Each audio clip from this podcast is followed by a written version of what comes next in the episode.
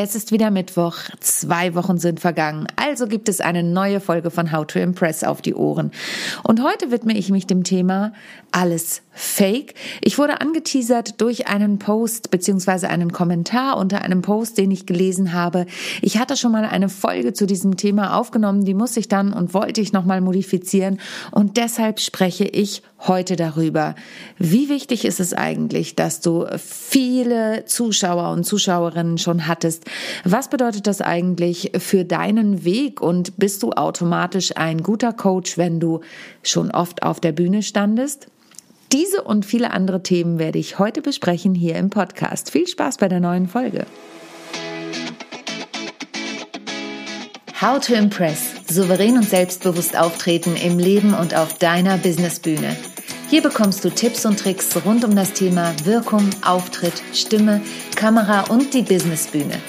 Ich bin Sonja Gründemann, die Expertin für deinen erfolgreichen Auftritt und berichte dir aus der Praxis für die Praxis. Immer nach meinem Motto, perfekt muss nicht sein, echt ist schöner. Schön, dass du auch diese Woche wieder eingeschaltet hast. Mein Name ist Sonja Gründemann und ich bin der Host dieser Show. Mittlerweile seit 100 es sind sogar mehr als 145 Folgen, weil ich mal eine kleine Serie gemacht habe. Das heißt, ich habe eigentlich bald Jubiläum. Darüber muss ich nochmal nachdenken. Und damit sind wir auch schon mittendrin im Thema. Ist es eigentlich gut, nur weil ich viele Folgen gemacht habe? Und natürlich ist mein Podcast ganz toll, aber es kommt nicht darauf an, da können wir mal einen Spruch raushauen. Es kommt nicht auf die Quantität an, sondern auf die Qualität. Und ähm, mir ist es wieder aufgefallen, ich habe neulich schon einen Post ähnlicher Art auf LinkedIn gemacht. Ähm, was sagt es eigentlich aus, wenn jemand auf seiner Homepage stehen hat, ich habe schon vor so und so vielen Leuten auf der Bühne gestanden? Qualifiziert das diese Person als äh, guten Performer, nenne ich es jetzt mal allgemein gehalten, oder sogar als guten Coach und Trainer und Speaker. Und das möchte ich heute mal ein bisschen hinterfragen. Denn ähm, ich habe ganz am Anfang, als ich angefangen habe, mein ganzes Marketing umzustellen und auch in den Speaker-Bereich zu gehen, mich auch von der Empfehlung leiten lassen, schreib doch auf deine Homepage, vor wie vielen Menschen du schon auf der Bühne standest. Jetzt abgesehen davon, dass ich das überhaupt nicht zählen kann, denn ich habe ja auch Theater gespielt und äh, ich habe in unterschiedlich großen Häusern gespielt. Ich habe am St. Pauli Theater gespielt, ich habe auf dem Theaterschiff in Bremen gespielt. Das sind unterschiedlich große Häuser. Dann stand ich mal in ganz großen Häusern. Dann habe ich ähm, in der Porsche Arena einmal performt für Speakers Excellence. Dann habe ich war ich mit Alster Radio auf Tour und wir haben am Hafengeburtstag gespielt, unter anderem auf vielen Stadtfesten, aber auch beim Hafengeburtstag. Also ich habe ehrlich gesagt nicht jeden einzelnen Zuschauer, jede einzelne Zuschauerin gezählt. Und ich muss auch sagen, ich bin ja auf dem Dorf groß geworden. Das erzähle ich ja auch gern auch immer mal wieder. Ähm, da war ich am Wochenende selber oft beim Tanzen. Also bei uns gab es so klassisches Dorftanzen, so Disco Fox 1, 2 Tap, Lena, du hast es oft nicht leicht und so weiter. Ähm, die Bands, die da gespielt haben, die haben es so vielen Menschen, die zum Beispiel Vorträge halten, voraus, weil die jedes Wochenende vor tobenden Massen auf Stadtfesten und sonst was auf der Bühne gestanden haben die auch auf ihre Art gut sind. Aber was bedeutet das denn jetzt? Ich habe auch Bands gehabt, mit 16 hatte ich drei Bands. Ich weiß nicht, vor wie vielen Menschen ich schon auf der Bühne stand. Und wenn ich mich äh, mit Kolleginnen und Kollegen von Stage Entertainment unterhalte, ein Kollege von mir, der liebe Tobi Korinth, liebe Grüße an dieser Stelle, der war auch schon ganz am Anfang bei mir im Interview, der hat 13 Jahre, glaube ich, König der Löwen gespielt. Also überlegt mal das Theater am Hafen, achtmal die Woche. Im Schnitt Urlaub noch abgezogen. Wie viele tausend Menschen hat er schon vor sich gehabt, ja? Tobi ist super in dem, was er tut. Das heißt aber nicht automatisch, dass Menschen, die da gespielt haben, zum einen auf einer anderen Bühne gut sind, sprich, dass jeder, der vor so vielen Menschen stand, zum Beispiel auch erfolgreicher Speaker ist. Und zum anderen heißt das nicht, dass diese Menschen das auch anderen Menschen automatisch gut beibringen können. Ja, also äh, warum erzähle ich das? Ich bin ja mittlerweile seit über zehn Jahren im Bereich Training und Coaching unterwegs, über 13 Jahre schon. Das heißt, ich habe nicht nur selber auf vielen Bühnen gestanden, sondern ich habe ganz, ganz, ganz viel Erfahrung gesammelt im Umgang, im Training mit Menschen, im Umgang, im Coaching mit Menschen. Und ich weiß, worauf ich achten darf. Und ich bilde mich natürlich auch ständig weiter, nicht zertifikatemäßig, sondern, obwohl vielleicht sollte ich mir mal für jede Fortbildung, die ich mache, ein Zertifikat ausstellen lassen. Aber das ist mir einfach total wurscht, ja. Also da kommt es mir nicht drauf an. Ich pflastere hier meine Wände nicht mit sowas ähm, sondern ich freue mich über jede Erfahrung, die ich sammle. Ich freue mich über jede Speech, die ich mir anhöre. Und wenn mich die Speech nicht interessiert, gehe ich auch raus. Da bin ich auch ganz offen. Also wenn ich auf einer Konferenz bin, ich war zum Beispiel neulich auf dem Zukunftstag Mittelstand, darüber habe ich ja auch schon kurz berichtet, da waren Reden, die haben mich einfach nicht interessiert. Da nehme ich mir die Freiheit, rauszugehen. Manchmal ist es auch so, dass da ein Redner steht, der, das Thema interessiert mich nicht, aber die Performance ist super. Ja, also auch da gibt's Unterschiede. Aber nicht jeder Redner, der auf der Bühne steht, egal wie viele hunderttausendmal, kann dir auch beibringen, wie du eine gute Rede erstellst oder eine gute Präsentation erstellst. Das kann die Person auf der Homepage stehen haben, aber es bedeutet das nicht immer. Ich habe ja schon mal einen äh, Post dazu gemacht und ich glaube auch eine Podcast-Folge dazu gemacht. Ähm, ich mache dich in drei Monaten zum Top-Speaker ist für mich Manipulation. Und ähm, das kommt gar nicht aus diesem Bereich dieses Mal heraus, sondern weil mich konkret ein Klient angesprochen hat, wie oft ich eigentlich im Jahr auf der Bühne stehe was ist denn eine Bühne? Ist der Podcast eine Bühne? Ähm, ist er, also schon Shakespeare sagte, all the world's a stage? Oder ist ein Training eine Bühne? Oder ist es nur die Speakerbühne? Oder ist es die Künstlerbühne? Und auch da, wie viele Leute definieren das? Ein Kollege von mir hat neulich einen Post gemacht mit, ich habe eine achtstündige Keynote gehalten. Da gucke ich mich komisch um und denke, acht Stunden Keynote. A bedeutet Keynote eigentlich im klassischen Sinne, es werden mehrere Vorträge gehalten und du bist das Highlight des Tages. Wenn man jetzt Keynote wirklich im klassischen Sinne be betrachtet, das kommt ja von dem Ton in der Musik, die Keynote. Ähm, und acht Stunden, ich würde durchdrehen, wenn mir acht Stunden jemand was brutal erzählt. Er schrieb dann auch noch, da war ein Workshop-Teil mit dabei, aber ich muss bei dem Kollegen nochmal nachfragen, was es mit dieser acht Stunden Keynote auf sich hatte. Ähm, denn auch da vor einer kleinen Gruppe, inwiefern zählt das?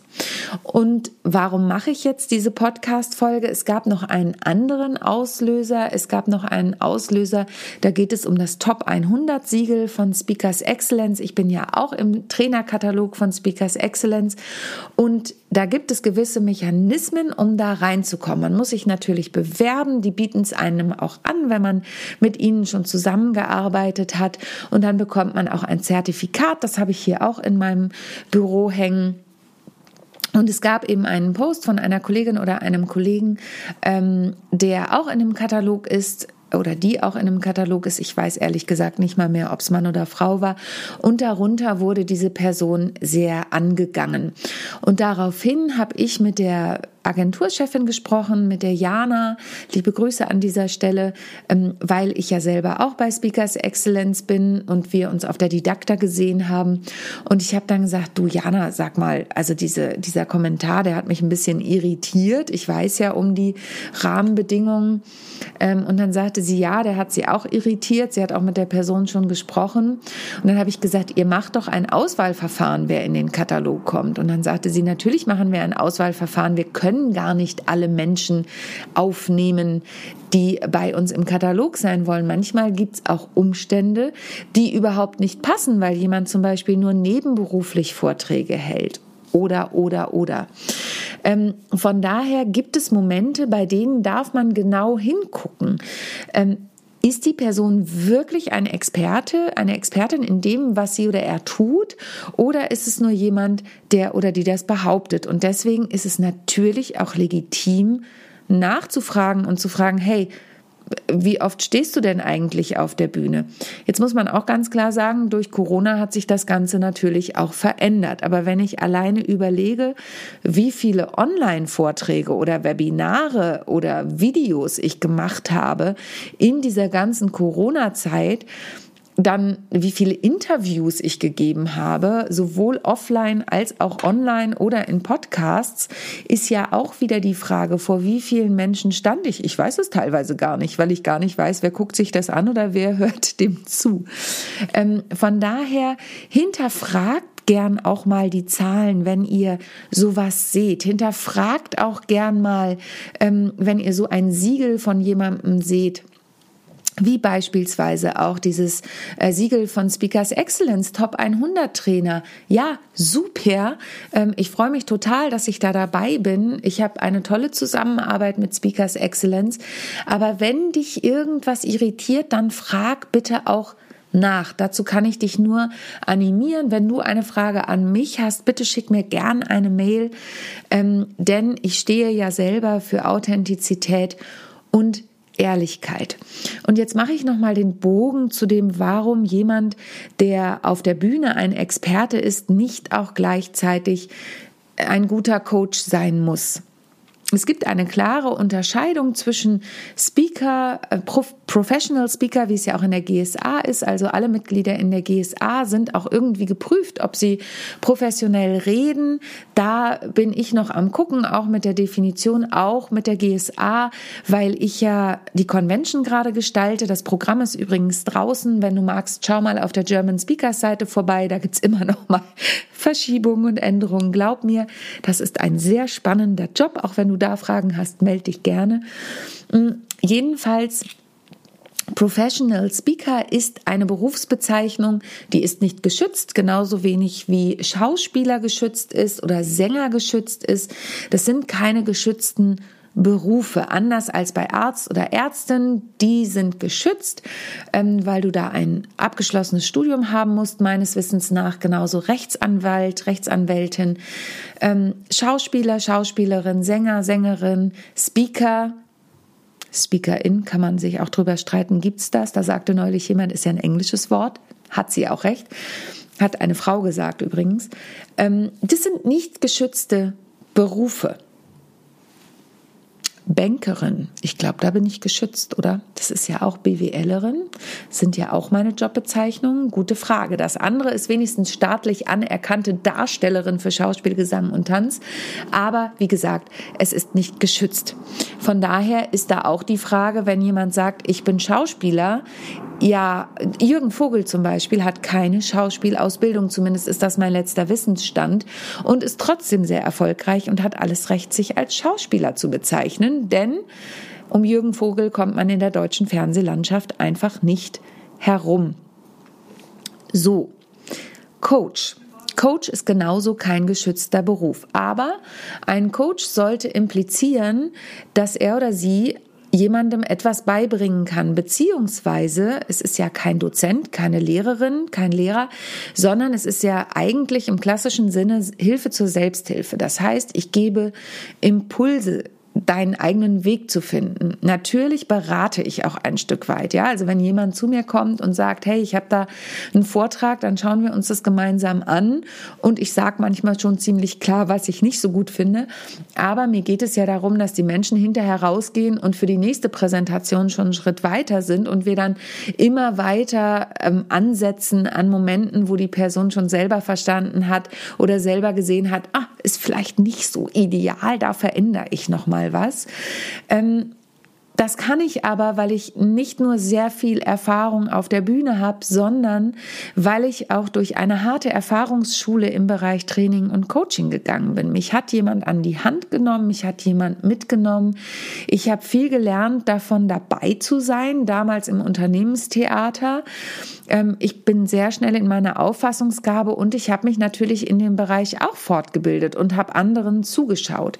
Und dann bin ich wirklich durch die harte Schule der Erfahrung gegangen in den vier Jahren, in der, denen ich als freie Trainerin und Coach für die Deutsche Apotheker- und Ärztebank tätig war, habe ich einfach alles Mögliche in diesem Bereich gelernt und bin auch natürlich vorher schon von demjenigen, der das Projekt geleitet hat, daran geführt worden, wie da, wir das denn umzusetzen haben. Also auch da bin ich dann angeleitet worden. Und daraus hat sich immer mehr entwickelt und daraus hat sich immer mehr Erfahrung entwickelt. Und natürlich gibt es auch in meinem Bereich eine Preissteigerung. Ich nehme heute ganz andere Preise als noch 2010, als ich damit angefangen habe weil meine Erfahrung und meine Expertise gestiegen ist.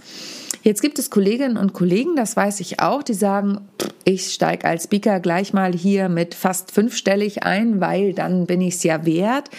Das ist eine total individuelle Entscheidung.